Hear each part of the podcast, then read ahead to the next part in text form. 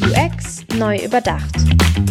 Fachgeplänkel unter freiem Himmel zu UX, Design und New Work. Ja, Michael, schön, dass du hier bist. Hallo, in unserem freut mich. kleinen Outdoor-Office-Bereich, äh, weil wir haben ja hier quasi nur einen Redebereich. Wir arbeiten heute nichts, wir, wir äh, klopfen nur schlaue Sprüche. Das nennt sich Management. Das nennt sich Management. Sehr gute Überleitung, gutes Stichwort. Vielleicht kannst du dich ganz kurz vorstellen, was du eigentlich machst und ähm, ja, was dein Thema ist, was deine Leidenschaft ist, deine Profession. Dann können die Leute das ein bisschen einordnen. Sehr gern. Also mein Name ist Michael Hilber. Ich bin ähm, bei der Neo Digitale Versicherung. Äh, das ist ein Insurtech-Startup und da bin ich jetzt äh, seit dem 1. März diesen Jahres, also erst ein paar Monate. Äh, fühlt sich aber schon so an, als wäre ich schon länger da. Also ich glaube, das ist ein gutes Zeichen. äh, davor war ich über zehn Jahre bei der SAP. Mhm. Ähm, zuletzt dort im Management, jetzt bei der Neo Digital bin ich auch verantwortlich für die IT, also Entwicklung und Operations. Und da ist natürlich das Spannende im Moment, äh, wir sind ein Start-up oder besser gesagt ein Scale-up, jetzt auf dem Sprung mhm. groß zu werden äh, mit einer entsprechenden Finanzierung. Und da geht es jetzt alles natürlich um das Thema Wachstum, äh, Teams vergrößern, Technik muss skalieren, ähm, die Kultur wollen wir mitnehmen, die soll nicht auf der Strecke bleiben. Und das alles in, in diesen coolen Zeiten, die wir im Moment haben, wo halt Veränderung an jeder Ecke rumkommt. Und äh, jetzt sind wir mit der Pandemie, haben wir ja alle gesehen, wo das so hinführt. Und bei uns in der Firma genau das Gleiche. Ähm, meine Kollegen sind seit äh, letzten März auch komplett durchgängig im Homeoffice, also über ein Jahr jetzt. Ähm, ich bin auch aus dem Homeoffice bei der SAP mhm. ins Homeoffice bei der Neo Digital gestartet. Ähm, und gerade in so einer Firma, die in der Schnelligkeit wächst im Moment, wir kennen viele von den Kollegen gar nicht wirklich zum Angreifen, ne? Mhm. sondern ähm, man kennt sich nur über Video, über, über Chats, über, über E-Mail. Und es ist schon eine ganz besondere Mischung im Moment. Ja, ja deswegen habe ich dich auch eingeladen, unter anderem, weil du so viele Facetten eigentlich schon mitbekommen hast und quasi dein Onboarding auch in Corona-Zeiten. Du hast gesagt, coole Zeiten, das ist ja mit einem lachenden und einem weinenden Auge. Genau, ähm, also da muss man, glaube ich, auch direkt mal entsprechend genau, einschränken. Ja? Genau, so habe ich es auch äh, verstanden. Also ja. es, man hat, es hat immer zwei Seiten. Ähm, die äh, schlimme Seite ist ja irgendwie äh, die Pandemie selbst. Aber die interessante Seite ist ja die, dass sich Dinge ändern und dass, dass wir über unsere menschlichen Züge, über unser, Sozialverhalten plötzlich sehr viel lernen. Homeoffice, ganz oft höre ich, auch von Vorgesetzten und von Führungspersonen, ich hätte nie gedacht, dass das funktioniert. Und ich hätte dem auch nicht lange gegeben. Und jetzt habe ich ganz oft gehört, hey, das funktioniert ja viel besser als gedacht. Wie ist da deine Erfahrung? Ja, also ich, ich war schon immer ein großer Fan von äh, flexibler Arbeit. Äh, Homeoffice finde ich eigentlich einen zu, zu engen Begriff. Mhm. Ähm, Mobile Office vielleicht. Genau, so, mobile Arbeit, das äh, trifft es schon eher. Ich komme da immer über eine, eine, andere Richtung eigentlich rein und ich denke mal, was ist das effektivste Arbeiten? Und, und jede Art von Arbeit äh, hat oder findet einen Raum, kann einen Raum finden, in dem du das ideal machen kannst. Und es, es gibt Dinge, äh, die fallen einem unglaublich leicht, wenn man sich gegenüber sitzt. Mhm. Man kann äh, viel besser eine Beziehung aufbauen. Ähm, du kommst tiefer in Themen rein. Du lässt dich auch leichter ablenken. Also ist aber auch wichtig für Sozialgefüge, weil du kriegst halt mit, wie jemand tickt. Ähm, und es gibt Arbeit, die machst du halt am besten isoliert am Platz und der kann sein, wo er will. Und ähm, ja, ich komme ja auch aus der Softwareentwicklung und wenn du einen Softwareentwickler hast, der jetzt konzentriert am Thema arbeitet, mhm. Äh, dann war das auch früher bei der SAP schon normal, äh, dass der sein Notebook genommen hat, äh, zwei Tage heimgefahren ist, gesagt, keine Anrufe, keiner kommt rein, ich kann das runterprogrammieren. Also nach dem Motto, alles hat seine Zeit und es kommt ein bisschen auf den Arbeitskontext an, welchen Ort man gerade wählt. Ja. Das finde ich einen spannenden Ansatz. Ich habe ja zum Beispiel auch immer gemerkt, als ich noch gereist bin, lange ist es her, dass man im Zug sehr produktiv arbeiten kann, wenn man zum Beispiel WLAN hat und wenn man nicht gerade einen Tischnachbar hat, der äh, auf Gespräch aus ist. Sicherlich auch schon mal festgestellt. Und ähm, was ich ganz spannend finde, dass diese Outdoor-Situation im Grunde ja auch einfach nur ein Weiterdenken von mobiler Arbeit ist. Also wenn man jetzt sagt, okay, es geht eigentlich um Mobile Office, es geht gar nicht um Home Office, dann könnte ich ja zu Hause auch im Garten arbeiten. Ich könnte auf der Terrasse arbeiten. Ich könnte einfach vielleicht mich in Weinberg zurückziehen oder was auch immer, je nachdem, wo ich wohne. Genau. Ähm, also zum Beispiel die letzten zwei Tage, ich bin im Moment Dokumente am Durcharbeiten, äh, die, die wir, wir wieder brauchen für einen Pitch und da habe ich natürlich im Garten gesessen, ne? Sonnenschirm aufgespannt, äh, es war gefühlte 10 Grad kühler als in meinem Homeoffice und es wäre ja Quatsch, wenn ich das dann, äh, wenn ich dann am Schreibtisch sitzen müsste. Und, äh, das Aber das machen wenige. Warum glaubst du, ist das? Weil im Grunde das klingt ja auch so einfach und ich sage es ja auch immer. Nimmt doch einfach hier so ein Armadillo, schreibt euch, da ist der Sonnenschirm integriert. Ihr müsst euch da nur hinsetzen und dann die Haube überziehen. Dann seid ihr quasi auch total fokussiert. Aber ich habe den Eindruck, es fängt ein bisschen da an, wo man denkt, Moment, aber draußen und arbeiten, das passt nicht zusammen. Ja, Wie ist da deine Erfahrung? Ja, da haben wir auch tief in uns drin noch so einen überkommenen Arbeitsbegriff aus der Industriegesellschaft. Ich, äh, jetzt habe ich vorhin erst bei der SAP angefangen, aber ich war ja zwischendurch auch mal äh, fünf Jahre in der Politik professionell. Und äh, was wir da gemacht haben, wir haben ja eine, eine, Landtagsfraktion aufgebaut. Das kannst du auch so ein bisschen wie ein Startup vorstellen. Äh, Leute, die nicht wissen, wie man professionell Politik macht, stellen Leute ein, die es vielleicht teilweise wissen und müssen das dann irgendwie organisieren, dass es klappt. Und äh, da hat mich auch total überrascht, dass auch bei vielen jungen Mitarbeitern, die waren, die jetzt nicht aus dem IT-Bereich kamen, äh, wie sehr da im Kopf die Verbindung ist zwischen Arbeit ist, wenn ich an meinem Schreibtisch sitze Aha. und dort Zeit verbringe. Jetzt mal unabhängig davon, was ich mache. Ja, genau. Das ist so dieses Manifestieren, wenn ich da bin und sitze und statisch bin und tippe, ne? ja. das kommt dann vielleicht noch dazu, und rede, dann arbeite ich. Äh, wie dieser Quatsch mit dem 8-Stunden-Tag. Ja. Also kommt daher, weil 8, 16, 24 hast du einen Tag eingeteilt in drei Schichten. Ist super, wenn du eine, ein Fließband betreiben willst, 24 Stunden lang. Aber ansonsten geht das völlig an der Realität vorbei. Das also, heißt, du bist auch für fragmentierte Arbeit. Ja, sehr. Ähm, kommen wir, kommen wir mal tief an, an das Thema Work-Life-Balance, Work-Life-Blending. Aber das gehört, finde ich, dazu, wenn man über New Work spricht und über Homeoffice. Ich habe die Situation mit Kindern zu Hause. Ich muss sagen, dass das Homeoffice mich zum Teil sehr genervt hat. Ganz einfach, weil ja auch die Betreuungssituation gar nicht gegeben war für die Kinder. Wenn natürlich auch die Schulen geschlossen haben, ja. dann ähm, ist das gar nicht so einfach, sich zurückzuziehen in seinen eigenen vier Wänden. Das funktioniert eigentlich gar nicht so richtig, weil das ist halt ein Zimmer, es war kein Arbeitszimmer, jetzt ist es mhm. einfach ein Zimmer, da kommen halt Kinder rein. Ich will die auch nicht wegscheuchen ständig, das ist irgendwie auch, das fühlt sich auch falsch an. Und ähm, da merkt man ja, ähm, man kommt tief in dieses Privatleben plötzlich rein. Die Trennung zwischen Beruf und Privatleben ist durch dieses Homeoffice, finde ich, extrem aufgeweicht. Ja. Man hat nicht mehr dieses, man kommt nach Hause und schaltet ab, sondern du bist ja immer da. Und die Fragmentierung macht das ja nicht besser. Dann musst du vielleicht deine Zeiten sogar noch tracken. Was weiß denn ich, wann ich noch eine Stunde Wäsche, Wäsche äh, gemacht habe oder was auch immer. Das ist ja, nachher ist so ein Tag in tausend äh, Teile zergliedert, bisschen privat, bisschen Work. Wie machst du das? Oder ist das, was macht das mit einem? Was macht das mit dir?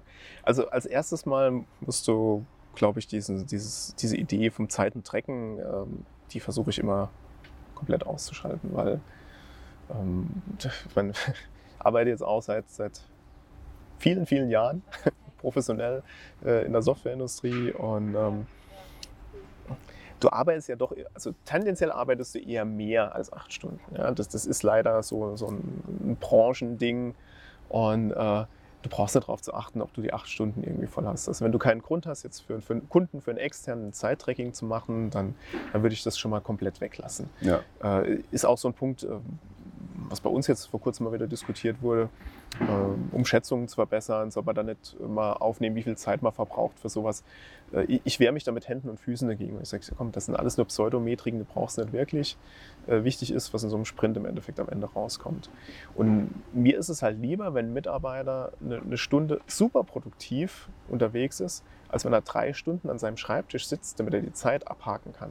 Mhm. Äh, also das, das ist erstmal da vorne wegzunehmen. Ich finde das ein ganz schlechtes Konzept und ähm, möchte damit eigentlich auch nicht mehr leben. Also das, mhm. ähm, ja, das ist ein interessanter Punkt, den du erwähnst. Aber warte, bevor wir da tiefer einsteigen, weil ähm, was, du hast ja gefragt, wie machst du denn das mit dem fragmentierten Alltag?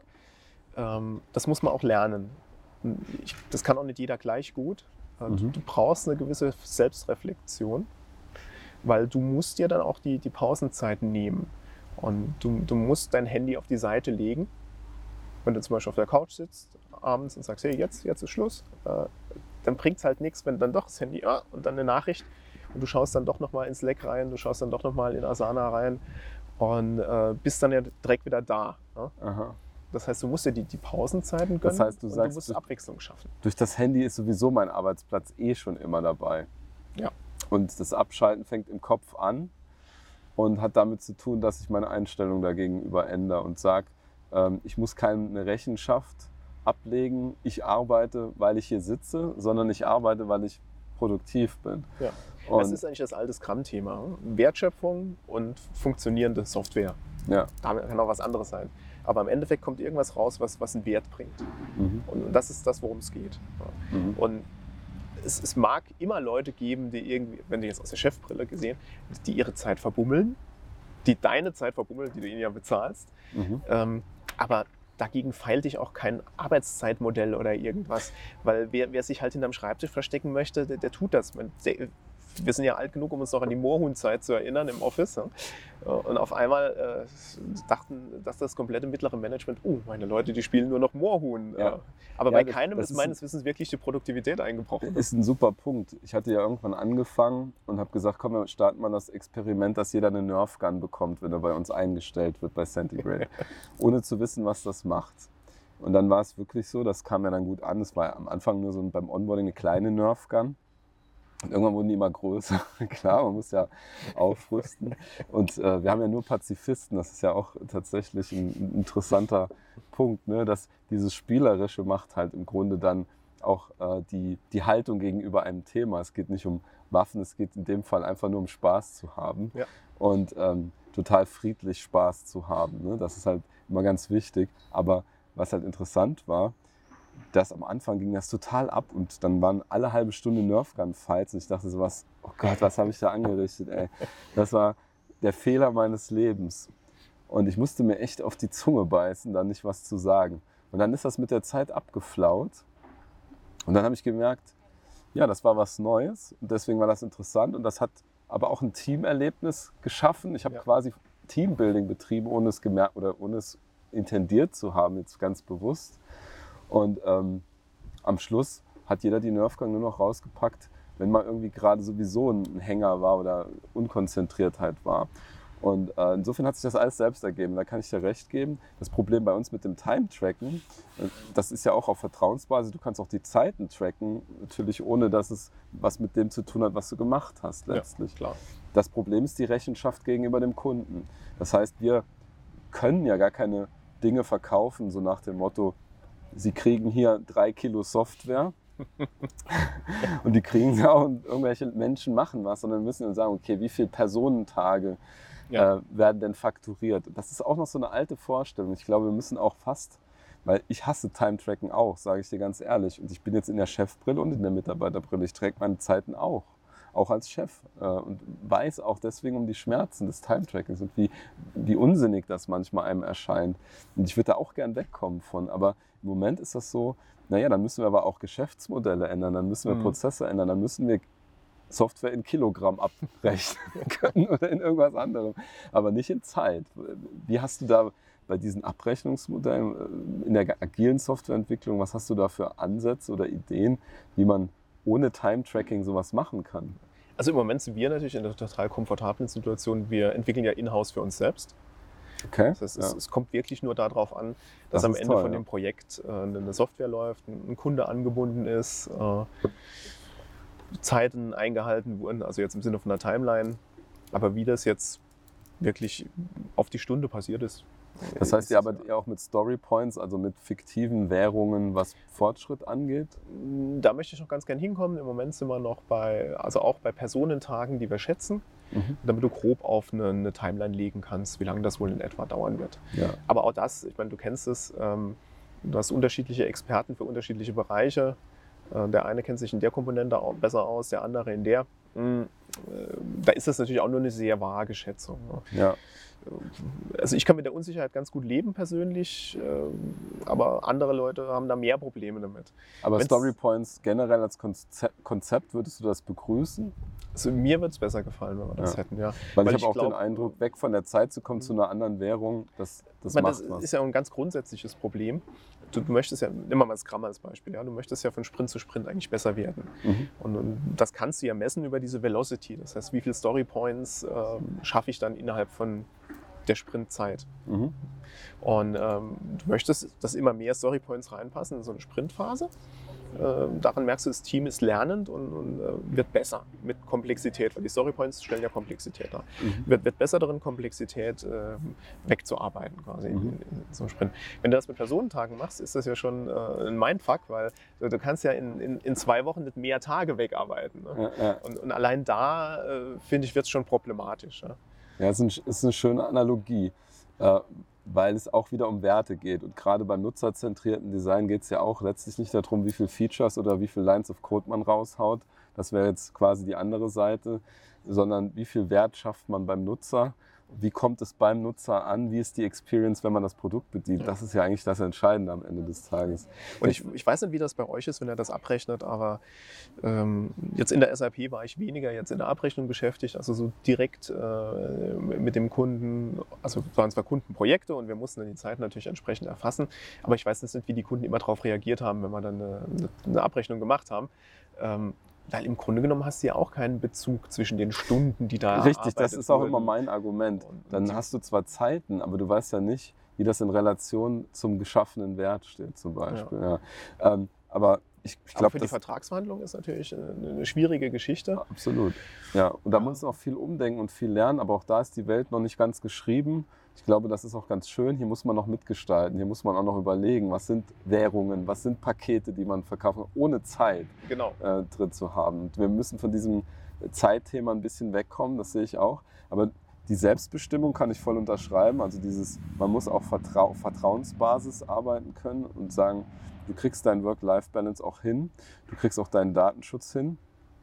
Ähm, weil man muss ja im Homeoffice auch eben aufpassen, dass man nicht irgendwelche Sachen frei rumliegen Ja, lässt. das klar. heißt, es ist ja, es entbindet einen ja nicht von Verantwortung. Ich glaube sogar, dass man mehr Verantwortung hat im Homeoffice. Ähm, und was ich mich frage, ist bei der Selbstbestimmung, ist trotz, bei aller Selbstbestimmung und bei aller ähm, Lobeshymne auf die Selbstbestimmung, ist es nicht schon auch so, dass man sich schneller zurückziehen kann, so nach dem Au Motto aus den Augen, aus dem Sinn. Also gibt es schon so eine Kultur in Richtung, die, die Menschen werden schwieriger greifbar oder sind weniger präsent? Ja, die Frage ist, wofür möchtest du sie denn greifen? ähm, Für die soziale Interaktion beispielsweise, wenn ich jemanden auf der, in der Kaffeeküche sehe, dann ist das wie so ein Impuls, jetzt zu reden. Das ist ja so Mhm. ganz menschlich.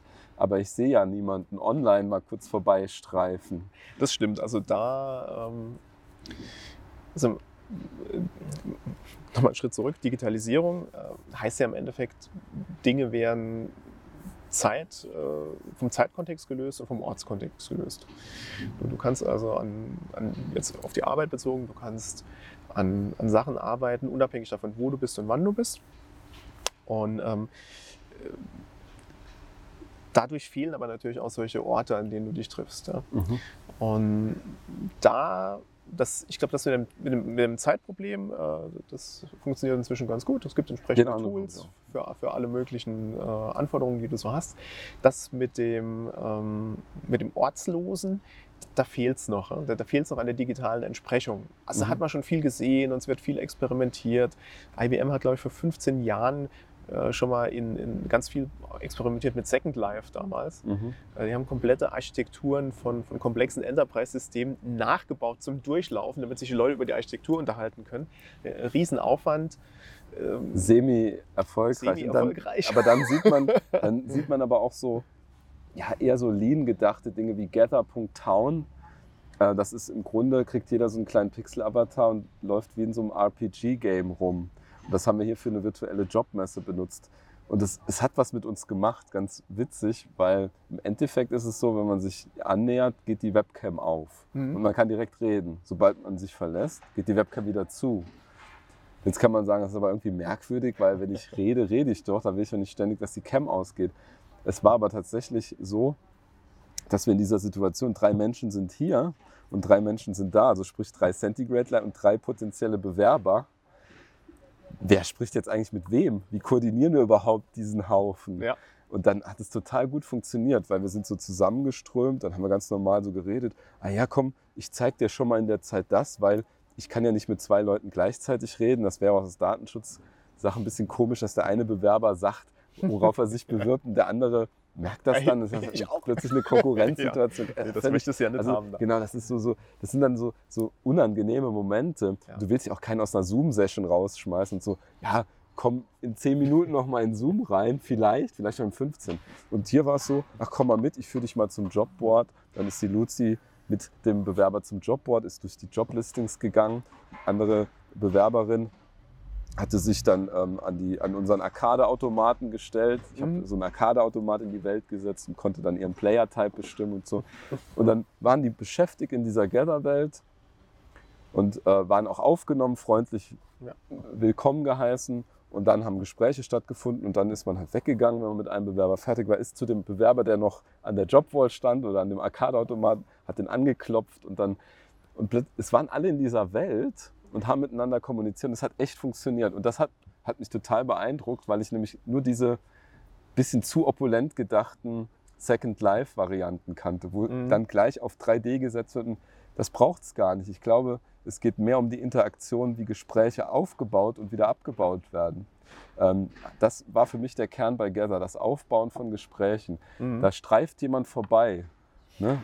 und dann geht ein Gespräch los. Das finde ich sehr, sehr bemerkenswert, dass das digital auch aufgebaut werden kann. Aber da sind wir am Anfang und ich glaube, da müssen wir noch viel dazu lernen. Das das Coole an, an den Tools ist natürlich auch, du hast ja diese 16-Bit-Ästhetik.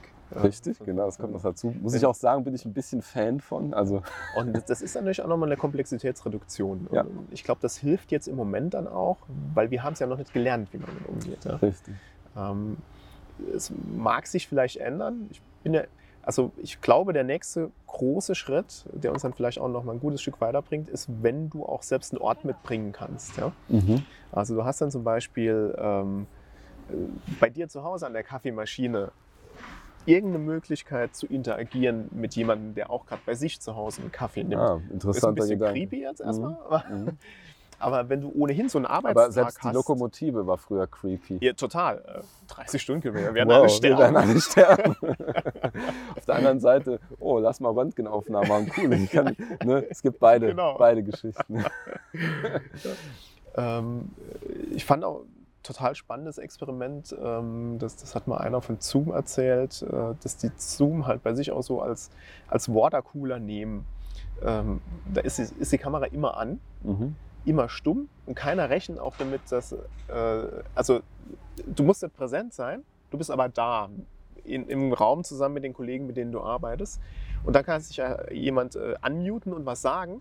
Und dann kannst du darauf reagieren oder auch nicht. Also so Mhm. wie würde, wenn du an einem Platz sitzt und die anderen sitzen mit im äh, ja, Großraumbüro, wäre vermutlich das Das klingt, wenn du es beschreibst, auch irgendwie nach einer merkwürdigen Situation. Aber das ist ja das Schlimme oder das Schöne, je nachdem, wie man es dreht oder wendet, dass man Dinge neu lernen muss. Also Ja. wir müssen einfach, wir dürfen nicht stehen bleiben in so einer Situation, glaube ich. Wir müssen einfach mal Dinge ausprobieren und auch experimentierfreudig sein. Wir hatten zum Beispiel genau das umgekehrte Thema. Bei Jetzt aber ganz kurz noch um Ja. das Beispiel. äh, Ich finde es auch total furchtbar, jetzt aus, aus Sicht von der Softwareentwicklung, weil da ist ja eines der, einer der großen Vorteile, die Leute nennen, ich kann mal an was dranbleiben, wenn ich im Homeoffice bin. Der ist Ja. natürlich damit dann komplett weg. Äh, Vielleicht ist es eher sowas, wenn du sagst, hey, du hast eh ähm, ja, ein Vertriebler-Office oder so, wo man sich hin wieder was zuruft, ohnehin den ganzen Tag äh, aussieht wie, wie an der Wall Street. Äh, äh, da haben wir es Vielleicht wieder. passt das besser, weißt du? Es, da haben wir es wieder. Das ist so relativ, weil wir hatten genau den umgekehrten Fall. Wir haben gesagt, in unseren Monat, äh, montäglichen Management-Meetings, drei M's, in unseren montäglichen Management-Meetings, massiv, ähm, ist es so, dass wir oftmals merken, uns hängt noch so ein Gedanke nach, wir müssen noch irgendwas machen und dann sind wir so abgelenkt. Ich glaube, das hat jeder schon mal irgendwie im Meeting gehabt. Dann sind zwar alle in diesem Meeting, Mhm. und dann redest du so und denkst, wo guckt er eigentlich hin? Und dann sagst du, hm, wie ist? Und dann so, äh, was? Äh, sorry, ich habe gerade was geschrieben. Ja. Und ich finde, das ist schon ein Problem. Also es ist schon ein Problem, diese Abgelenktheit, weil früher war Laptop down und dann Mhm. bist du präsent. Hier kannst du jederzeit alles machen. Ganz, ganz leicht kannst dich ausfaden. Total super leicht. Und das, dieser Anreiz ist halt leider da, sich rauszuziehen. Und da hatten wir gesagt, dann mach doch die Kamera aus. Wenn du nicht da bist, Mhm. signalisiere es deinen Kollegen, indem du die Kamera ausmachst. Dann können die dich anschreiben und sagen, hallo, du hörst es ja. Aber die wissen, du hast gerade nicht zugehört und es ist für keinen peinlichen Moment. Probieren wir jetzt einfach mal aus. Das kann auch total schief gehen, Mhm. aber ich, es zeigt halt ganz gut, es kommt aufs Meeting an, es kommt darauf an, was man macht, mit wem man quasi auch das Meeting begeht und ähm, ja, ob man auch gewillt ist, auch mal Fehler zu machen und auch zu gucken, was daran war jetzt gut oder schlecht. Ja. Du zum Beispiel hast mal erzählt, dass es Situationen gibt, wo du sogar im Wald arbeiten kannst. Das ist korrekt. Ja. Was machst du im Wald? Also ich meine, ich glaube, so Terrasse kann sich noch jeder vorstellen. Hier beim Outdoor Office muss ich natürlich auch sehr viel reden, damit man das mal irgendwie macht. Ähm, das kommt so langsam, aber im Wald ist sehr interessant. Ja, das, das rührt halt auch daher, dass ich gesagt habe, ich, ich gucke mir mal meinen Arbeitstag an, was mache ich denn eigentlich so die ganze Zeit? Und habe mich dann auch so in den ersten Monaten des Lockdowns damals, also sag mal, April, Mai dürfte das vermutlich dann gewesen sein, äh, halt einfach ich, ich sitze hier und rede nur mit Leuten. Ja? Mhm. Und ähm, äh, da war noch die Situation bei der ich SAP. sitze hier und rede mit Leuten. Da- Jetzt- Man nennt es Management. Ja, ja, genau. Sind wir wieder bei dem Thema. Und äh, die SAP als ein äh, DAX-Konzern ähm, hat ja nochmal ein besonderes Bedürfnis daran, dass Menschen an Gesprächsrunden teilnehmen. Mhm. Ähm, weil wenn du, also ich sag mal immer so ein bisschen despektierlich, äh, aber äh, man muss das auch ganz realistisch sehen, wenn du einen Konzern dieser Größe hast, über 100.000 Mitarbeiter, ähm, dann ist sehr viel Abstimmbedarf. Und ähm, normalerweise hast du beim großen Konzern, versuchst du alle alltäglichen Dinge, die so anfallen, in Prozesse zu pressen, die dann möglichst automatisch ablaufen. Mhm. Und das Problem beginnt immer dann, wenn irgendwas nicht in so einen Prozess reinpasst. Und, und dann ist das Management gefragt. Das heißt, du bist eigentlich den ganzen Tag damit beschäftigt, äh, Prozessprobleme zu lösen. Und das ist viel Und neu zu definieren, wahrscheinlich auch. Ja, nicht Teil. mal unbedingt. Also ist sehr lange gehen viele Prozesse schief, bevor mal jemand sich ransetzt und sagt, hey, vielleicht ist der Prozess auch ein Problem. Mhm. Aber ist ein anderes Thema. Ähm, aber auf jeden Fall führt es halt dazu, dass du verschiedene Ebenen miteinander vernetzt. Mhm. Also ich manage mit einem Team von 20, 25 Leuten und äh, ziemlich nah am Kunde, ziemlich nah an der Softwareentwicklung. Ähm, hatte natürlich einen gewissen Fokus dann auch auf meinen Arbeitsbereich. Mhm. Und ähm, dann gibt es irgendein Prozessproblem, äh, das eben die Ebene oben drüber und rechts nebendran zwei oben drüber und links, links, links nebendran zwei drunter, wie auch immer. Also Ja. kannst du dir vorstellen, so in der hierarchischen Organisation das berührt. Und dann musst du anwesend sein bei der, bei der Diskussion, weil es könnte ja sein, dass es tatsächlich meinen Bereich betrifft und Mhm. und es für meine Leute Du relevant weißt es wird. aber noch nicht. Ich weiß es aber nicht. Und dann sitzt du halt Stunden um Stunden äh, in solchen Gesprächen, wo du oft tatsächlich nur Hallo und Tschüss sagst. Okay. Und das ist alles, was du beiträgst. Das klingt ein bisschen unbefriedigend, dann auch so vom, vom Arbeits-, ja, Ja, von der ja. Produktivitätserfahrung einfach. Äh, Das auch, ja. Und da habe ich mir dann überlegt, okay, das ist eine reine Telefonieren, Zuhören, drüber nachdenken. Mhm. Und ähm, ich habe dann auch gemerkt, jetzt sitze ich am Schreibtisch und das Nachdenken wird immer schwieriger, weil du, wie du richtig sagst, unbefriedigende Situation. Aber man muss ja trotzdem am Ball bleiben, weil irgendwann könnte ja der Punkt kommen, wo dann noch Und wenn man gefragt ist. wegdriftet, hat man eh, dann braucht man Ja. auch gar nicht da sein. Genau, weil dann liest du E-Mails, dann machst du diese, machst du jenes. Und ähm, dann habe ich einfach mal das Handy mitgenommen in den Wald, bin mit meinem Cool. Hund spazieren gegangen und habe gemerkt, oh, ich bin geistig mehr dabei, als wenn ich an meinem Schreibtisch sitze. Ich komme noch ein bisschen durch die Gegend, kann mir den Wald angucken. Bewegst dich, was ja auch ein gesundheitlicher Aspekt äh, ist. Definitiv, ja. Und ähm, das hat also super funktioniert für diese Arbeitssituation. Hat natürlich nicht funktioniert, beispielsweise beim One-to-One-Gespräch mit meinen Mitarbeitern. Manchmal ja, aber wenn ich wusste, ich muss jetzt was mitschreiben, äh, es geht darum, vielleicht im System gleichzeitig mal was nachzugucken, dann wird es schwierig. Das heißt, wir brauchen eigentlich Orientierung in diesem neuen Arbeitsleben. Welche Situationen erfordern welchen Arbeitskontext oder Umgebung, wenn Ja. man so will. Würdest du sagen, Onboarding sollte eine Präsenzpflicht nach sich ziehen, wenn jetzt ein neuer Kollege ins Unternehmen kommt? Du hast ja selber es vielleicht auch ein bisschen leidvoll erfahren, dass man nicht ankommt. Also da steht dann keine Torte oder was auch immer. äh, da liegt dann keine Nerfgun vom äh, Monitor. Es gibt nichts Physisches. Du hast nie jemanden kennengelernt, wirklich, kannst ihn nicht einschätzen, kennst keine Körpersprache. Würdest du sagen, Onboarding ist so eine Situation, wo man schon auf Präsenz setzen sollte? Oder würdest du sagen, auch das geht? Also sag mal, wenn es geht, dann äh, würde ich das machen, aber es ist ja immer eine Kosten-Nutzen-Betrachtung. Ja. Also wie aufwendig ist denn das jetzt, jemanden daherzubringen? Äh, kann ich dann auch verfügbar sein für den?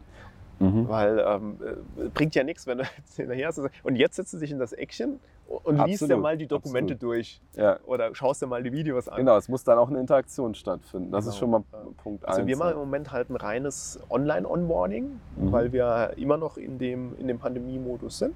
Mhm. Ähm, Machen das- wir das sind dann- ähm, zum Teil auch, aber Also- nicht, also wir haben das Mhm. Onboarding nochmal getrennt in Präsenz-Onboarding und Online-Onboarding, aber ja. Genau, das, das, das wäre jetzt der Punkt, auf den ich äh, hinaus wollte. Also du kannst halt viel auch problemlos online vermitteln und ich glaube, viel kannst du auch nochmal äh, zeitsouverän vermitteln. Also wir, wir haben so, so einige Online-Schulungen. Mhm. Was dann- war das Wort Zeitsouverän? Zeitsouverän, ja. Okay, das muss ich mir merken. Also wir haben halt Online-Schulungen, äh, Quatsch, wir haben äh, Online-Präsenz-Veranstaltungen dann, Mhm. ähm, wo es halt auch um, um die äh, Versicherungsprozesse und sowas geht, weil, weil jeder, der bei uns halt anfängt, soll auch so ein bisschen wissen, worum es in der Versicherung geht. Wäre wahrscheinlich Ja, nicht schlecht. Also hilft auf jeden Fall. Und ähm, das, das sammeln wir jetzt dann immer die Leute, die, die zusammen in ein, zwei, drei Monaten angefangen haben und die machen dann zusammen eine Schulung. Und ich habe das jetzt ja auch selbst nochmal durchlaufen. Das Interaktionspotenzial ist, ist relativ gering. Das heißt, es könnte sie viel vermutlich auch tatsächlich über so eine Videoschulung machen. Leute können sich das angucken. Ähnliche Geschichten, wenn du einen Compliance Officer einstellst äh, und der muss sich erstmal durch die Dokumente fräsen. Ja. Da, da braucht er nicht da zu sitzen, ja. Aber Ja. ganz anders natürlich Leute kennenlernen, zu verstehen, wie das Unternehmen funktioniert. Oder auch wirklich so eine Session dann so zu designen, dass du sagst, okay, wir machen jetzt ein bisschen Content und da gehen wir aber interaktiv damit um. Mhm. Arbeiten noch zusammen was, kommt zusammen einen Schritt näher, äh, bringen dann auch so ein paar Kennenlernspielchen mit rein. Ähm, dann kannst du, glaube ich, mehr draus ziehen. Und diese interaktiven Meetings sind ja, würde ich jetzt behaupten, generell auch ein bisschen zu wenig verankert.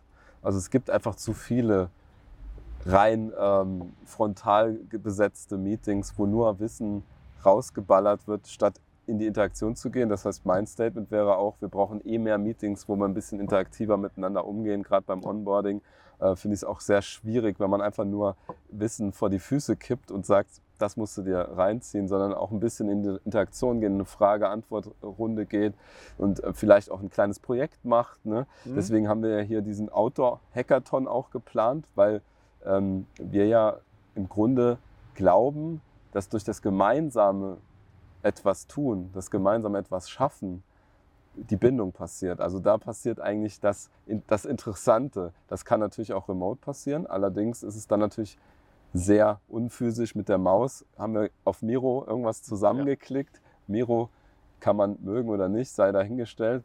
Ähm, es gibt eine Echtzeit-Interaktion, aber eine physische Interaktion ist natürlich was anderes, wenn du gemeinsam was schaffst, was dann wächst. Und deswegen ähm, sind wir als Informatiker und, und Digitaldesigner waren ja total überfordert, einen Tisch zu bauen. ne? Also kannst du dir ja denken. Aber Überforderung ist ja erstmal gut, wenn man sie im Team löst, ist das ja dann auch ein gemeinsames Erlebnis. Also eigentlich ist es ein Teambuilding-Event, kann man sagen, wenn man zusammen es hinkriegt, sowas zu bauen, was man vorher nicht gebaut hat. Und diese Situation des Arbeitens, die du beschreibst, dass es immer sehr situationsangemessen sein muss, ähm, da haben wir zum Beispiel verschiedene Tische gebaut. Und der Tisch, an dem wir jetzt sitzen, ist eigentlich der Code-Review-Tisch. Mhm. Wir sitzen nur gerade falsch rum dran. Wegen der Kamera ist es ein bisschen freundlicher. Normalerweise sitzt man so dran. Da kommt auch noch eine Haube drüber. Dann kannst du mit zwei PCs gegenüber sitzen.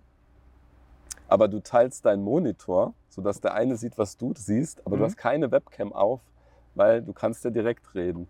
Und das finde ich ein super spannendes Hybridformat im, im Outdoor-Office, dass man quasi zwar gemeinsam in einem Ort, an einem Ort ist, aber trotzdem digitale Tools benutzt, Bildschirm teilen und dann wieder analoge Ja. Tools. Man redet ganz normal und ähm, hat im Grunde dafür noch ein extra Location oder Space oder sowas. Und ähm, ich glaube, da geht so ein bisschen die Zukunft hin, dass es Spaces geben wird, also Workspaces für bestimmte Situationen, die dann mal mehr, mal weniger das unterstützen, was man eigentlich machen will. Wie würdest Mhm. du das sehen?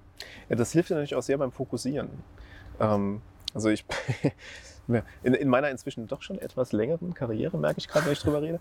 Äh, ich habe auch äh, eine, eine Zeit lang äh, Design Thinking Coach gemacht und da designen wir die Workshops ja auch so, dass du sagst, hey, für diese Tätigkeit gehen wir in den Arbeitsbereich. Mhm. Für eine andere Tätigkeit gehen wir dahin. Das kriegen die, die Workshop-Teilnehmer gar nicht mit und musst du nicht alles erzählen. Etwas intu Ja, ja, aber, aber du, du nimmst sie mit zu dieser Übung, geh mal dahin und, und dann baut sich intern im Kopf so eine Map auf. Ah, jetzt sind wir da, dann machen wir das. Aha. Jetzt sind wir da, jetzt machen wir das. Das ist der Bereich, in dem wir uns sammeln. Das ist der Bereich, in dem wir quatschen. Und das ist der Bereich, in dem konzentriert gearbeitet wird, in dem wir die Sache an die Wand bringen. Und äh, das also sind wir eigentlich schon wieder bei der ureigensten. Ja, wie du das beschreibst, ich kann mir das lebhaft vorstellen, dass das gut funktioniert, weil Also äh, wir unser sind Gehirn ist ja auch so verdrahtet, weißt Ja. du? äh, Wir, wir, das ist ja also ein Großteil von, von diesem Rechending da oben äh, haben wir ja evolutionär benutzt, um uns zurechtzufinden auf einer Ebene. Mhm. ähm, oder, oder ich sag mal in der Landschaft, im Wald, wo auch immer. Äh, und und, und du, du legst ja Karten an und du weißt, wo was ist. Und äh, ich weiß nicht, ob du, das, ob das gelesen hast. Vor kurzem ging das mal so ein bisschen durch die Medien. Äh, das E-Buch lesen, also E-Buch lesen wäre so schlecht im Vergleich zu, zum Papierbuch, Aha, nee. äh, weil gibt es eine Studie zu, die das gezeigt hat.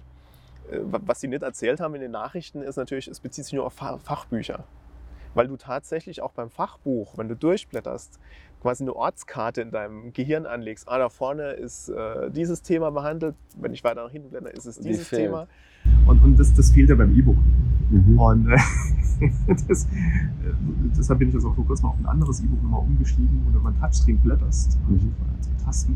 Ähm, Es gibt wenigstens auch mal dieses Blättergefühl. Aber du, war, du hast nicht dieses schöne ähm, Progress-Erlebnis. Klar, du kannst oben einen Progress-Balken machen, aber, aber das Buch wirklich Seite für Seite abzuarbeiten, hat dann schon nochmal was anderes. Ist auch noch was anderes. ist noch was anderes. Aber ähm, ja, das ist ein, ist ein interessanter Punkt, das mit der mentalen Karte, ähm, weil ich auch merke, teilweise ist es gut, eine Ortskonstanz zu haben, das Handtuch über, seinen, über seine Liege zu hängen, das typisch deutsch, und das ist meine Liege und ich setze mich auch im Bus wieder genau dahin, wo ich vorher gesessen habe, beim Betriebsausflug. Das kann man immer mannigfaltig beobachten und manchmal ist es auch genau umgekehrt. Ich wechsle bewusst zu einem Ort, den ich noch nie hatte. Dieses Experiment habe ich jetzt mal gemacht, drei Tage lang in Weinberg. Ich habe drei Tage lang in Weinberg gearbeitet oder quasi bei meinen Eltern in der Gegend, aber ich war nie bei meinen Eltern im Haus, sondern ich bin immer morgens los mit dem Fahrrad, habe mir irgendeinen Ort gesucht und bin da halt aufgeschlagen. Ich hatte unglaubliche Erlebnisse, aber davon später mehr. Oder später, nicht in unserem Talk, später irgendwie mal online. Ähm, und was mir aufgefallen ist, durch diesen jeden Tag wechsle ich den Ort. Ich habe teilweise dreimal den Ort pro Tag gewechselt. Mhm. Äh, das hat was mit mir gemacht. Ich weiß noch nicht was, weil es arbeitet noch, ist noch nicht so lange her. Aber was es gemacht hat, ist, dass ich in ähm, kreativen Meetings, wo es um Ideation ging, um Design Thinking, viel offener war und viel entspannter, dass da was kommen wird. Ja. Also manchmal ist man so verkrampft, wird diese Idee kommen, ja oder nein? Und so, je mehr man sich verkrampft, desto weniger kommt eine gute Idee, das wirst du auch merken oder gemerkt haben schon. Aber wenn du so, so eine Leichtigkeit hast, ich habe zum Beispiel dann einfach ins, ins Reiler Moseltal geblickt, und das hat einen so, so eine Ruhe reingebracht. Ja. Ne? Und dann gehst du in diesen Ideation-Workshop und äh, es ist irgendwie, irgendwie funktioniert. Das fand ich halt irgendwie eine ganz coole Erfahrung, dass du manchmal bewusst den Ort wechselst. Das, das nehmen viele Leute machen das auch total unbewusst. Ähm, Das geht mir auch so, ich, ich gehe ganz gerne laufen und ähm, ich bin da immer ein bisschen äh, zwiegespalten, weil ich höre eigentlich ganz gerne Hörbücher dabei Mhm. oder Podcasts. Mhm. Äh, Aber ich, ich gönne es mir auch immer mal wieder mal nur Musik zu hören. Was denn? Und Du als Ja. Top-Manager gönnst es dir Musik zu hören? Das kann ja wohl nicht wahr Ja, sein. das ist wirklich so, du machst alles gern, weißt du, aber das in Deutschland. Also, der, der Knackpunkt ist der, äh, bei Musik, äh, da muss ich nicht auf den Text achten, da muss ich nicht mitdenken. Und dann kann ich tatsächlich über ganz andere Dinge nochmal nachdenken. Da habe ich plötzlich die ganzen Ideen, die mir tagsüber gefehlt haben. mhm. Also tagsüber, jetzt wenn man in den alten Schemata denkt, Mhm. ähm, was ich heute halt mache, manchmal, wenn es von den Terminen her passt, dann gehe ich halt äh, frühen Nachmittag oder morgens in der Arbeitszeit laufen, weil ich dann Zeit habe, noch was nachzudenken. Du? Und dann, äh, da habe ich den Plan, was ich die nächsten zwei Wochen mal mit dem Team mache. Das ist interessant, das könnte ich zum Beispiel nicht. Also offensichtlich ist es auch persönlichkeitsabhängig. Oder ich habe es nicht gelernt, vielleicht muss ich es lernen, weil bei mir ist es so, ich bin so jemand, dann, wenn ich anfange zu laufen, okay, das kommt schon selten genug vor. weil ich gehe ja jeden Tag auf meinem Laufband, ich muss gar nicht laufen. Ja, ist, Ich habe das ja quasi kombiniert. Technik Genau, die, genau, deswegen ist es jetzt auch die Hölle für mich hier zu sitzen und dann ist das noch quasi direkt im Schneidersitz oder so. Aber ähm, für mich ist es so, wenn ich dann laufe, dann kann ich auch abschalten, so wie du. Aber wenn ich dann weiß, ich muss es danach auch nochmal hardcore lösen, dann, dann, dann finde ich das nicht mehr so entspannt, das Laufen, weil ich weiß, danach Mhm. kommt noch was. Ich brauche immer so eine Nacht dazwischen zum Beispiel. Ich muss quasi auch ein bisschen, bevor ich ins Bett gehe, auch mal vorher aufhören zu arbeiten, weil mir sonst das wirklich die komplette Nacht sich durchdreht. Und da, da kommst du ja zu keiner Lösung. Du kannst die ganze Nacht durchdenken und du kommst zu keiner Lösung. Das habe ich irgendwann mal Mhm. leidvoll festgestellt. Ich muss da jetzt einfach ab einer gewissen Uhrzeit Schicht im Schacht machen, sonst verfolgt mich das bis Ja. in den Schlaf. Und Das geht mir aber so ähnlich. ja, Also wenn ich nachts auch über Dinge nachdenke, äh, da musst du dich dann auch erwischen und sagen, hey, Moment, warum, warum drehst du dich da gedanklich jetzt die ganze Zeit im Kreis? und das macht ja gar keinen Sinn. Ne? Das Ding mal morgen wieder. Ja, klar, ne, wenn man, irgendwann lernt man vielleicht, sich das zu, zuzugestehen oder äh, mit sich selbst da ähm, ins Gericht zu gehen und sagen, lass das und man hält sich dran, aber ne, man hat ja zwei äh, Seelen mindestens in der Brust und man, meistens klappt es ja nicht. Du sagst ja zwar, lass es, aber du lässt es halt leider doch Ja, nicht. klar. Und dann muss man es halt dann doch über äh, vielleicht früher aufhören machen. Und bei mir wäre es halt so, ich brauche dann schon auch mal so einen, ja, so, so So, Zeitpunkt. das ist ein kleiner Tipp. Also, schlimmstenfalls schreibe ich es schnell auf. Da, genau, das ist die Getting Things Done Methode. raus Genau, die, die Getting Things Done Methode. Ich habe dieses Buch auch gelesen, kann ich auch empfehlen. Ähm, hatte ich als, als Hörbuch damals gehört, Getting Things Done. So nach dem schon zehnmal bestimmt versucht anzufangen. Also nee, das Buch habe ich natürlich gelesen, aber ich meine die Methode eins. Ja, okay. Irgendwie zu mappen auf meinen Alltag. Ja. Es, es funktioniert nie 100 Prozent, aber was, was ich mitgenommen habe, ist das Entladen. Ja, Also, ist dass du quasi aufschreibst, externalisierst und das funktioniert wirklich. Das ist wie ein Mülleimer auskippen. Genau. Also das ist so simpel. leer. Genau, Arbeitsspeicher leer. Und das ist so simpel. Ein kleines Notizbuch dabei. Äh, beim Pixel-Avatar sieht man mich immer mit meinem kleinen Notizbuch. Das ist offensichtlich das Ikonische an mir.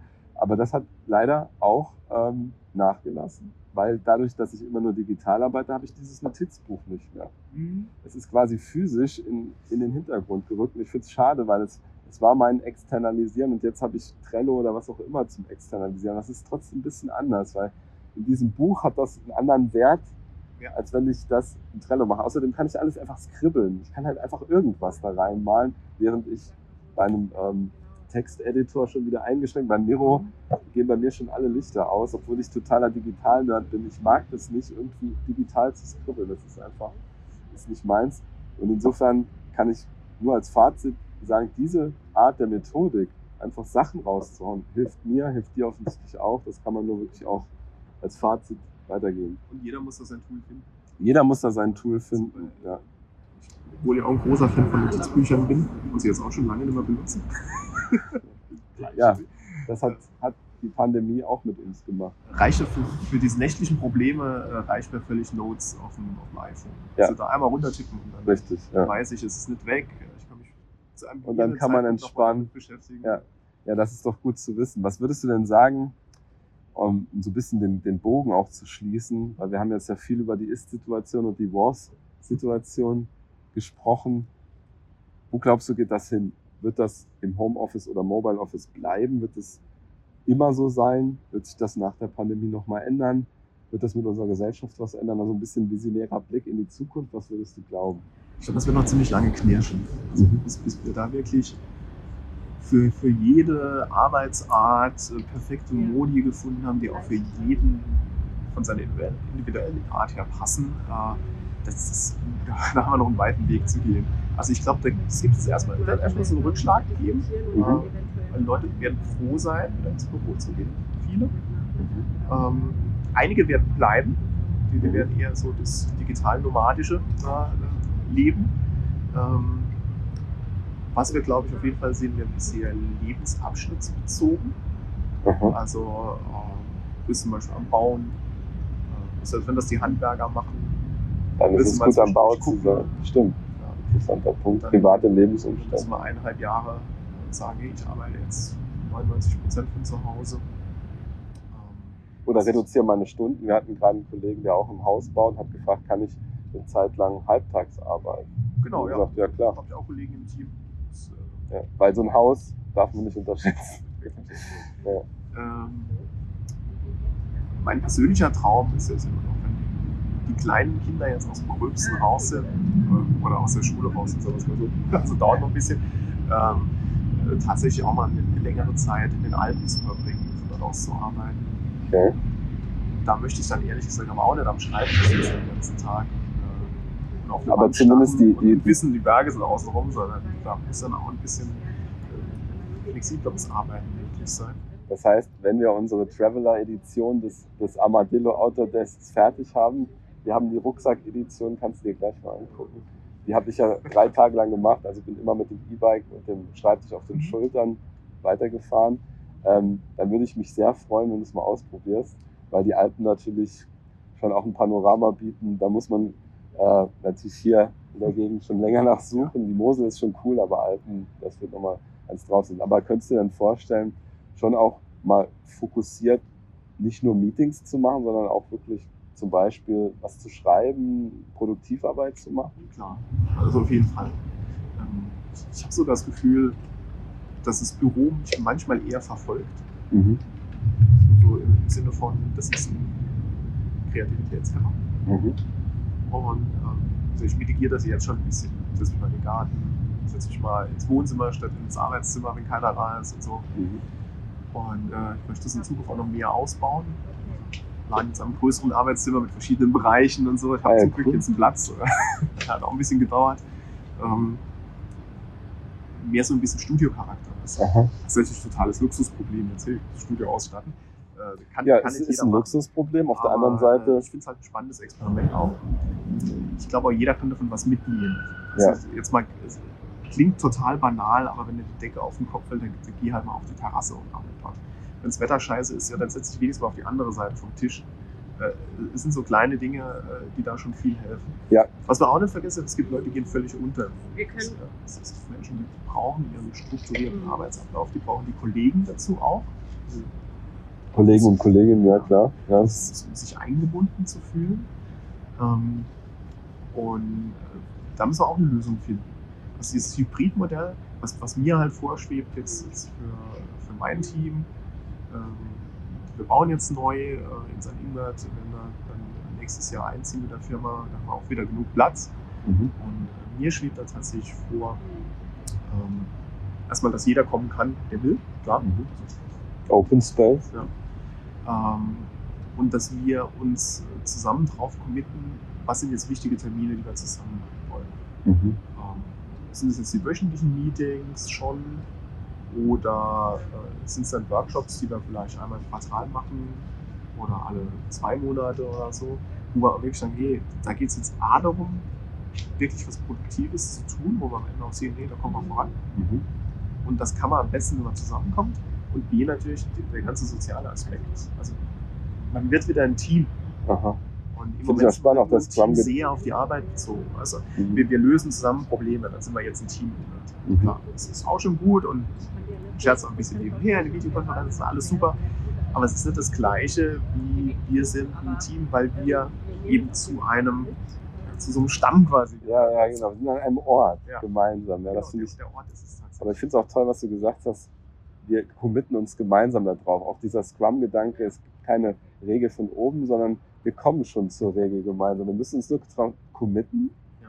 und dann müssen wir es halt auch durchziehen. Ich bin großer Fan von diesem Commitment zu sagen, ich habe es gesagt, jetzt mache ich es auch.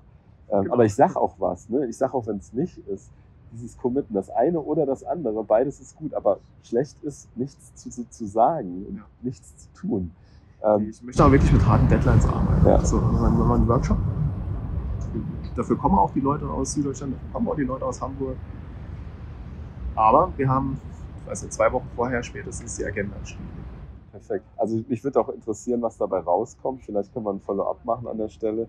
Ähm, was ich halt spannend finde von wegen Luxusproblem, was mir auch passiert ist, ähm, ich, meine Vision von zukünftig Arbeiten ist auch dieses vielleicht ein bisschen ähm, ressourcenschonendere Arbeiten. Deswegen hatte ich dieses Experiment gemacht, vorgestern noch mit der Solaranlage zu arbeiten. Also ich habe mir quasi ein Solarpanel mit an den Schreibtisch gehängt und ähm, habe meinen äh, Akku quasi dazu gesetzt in die, in die Satteltasche und habe dann mal angefangen, habe gemerkt, okay, ich bin jetzt off-grid.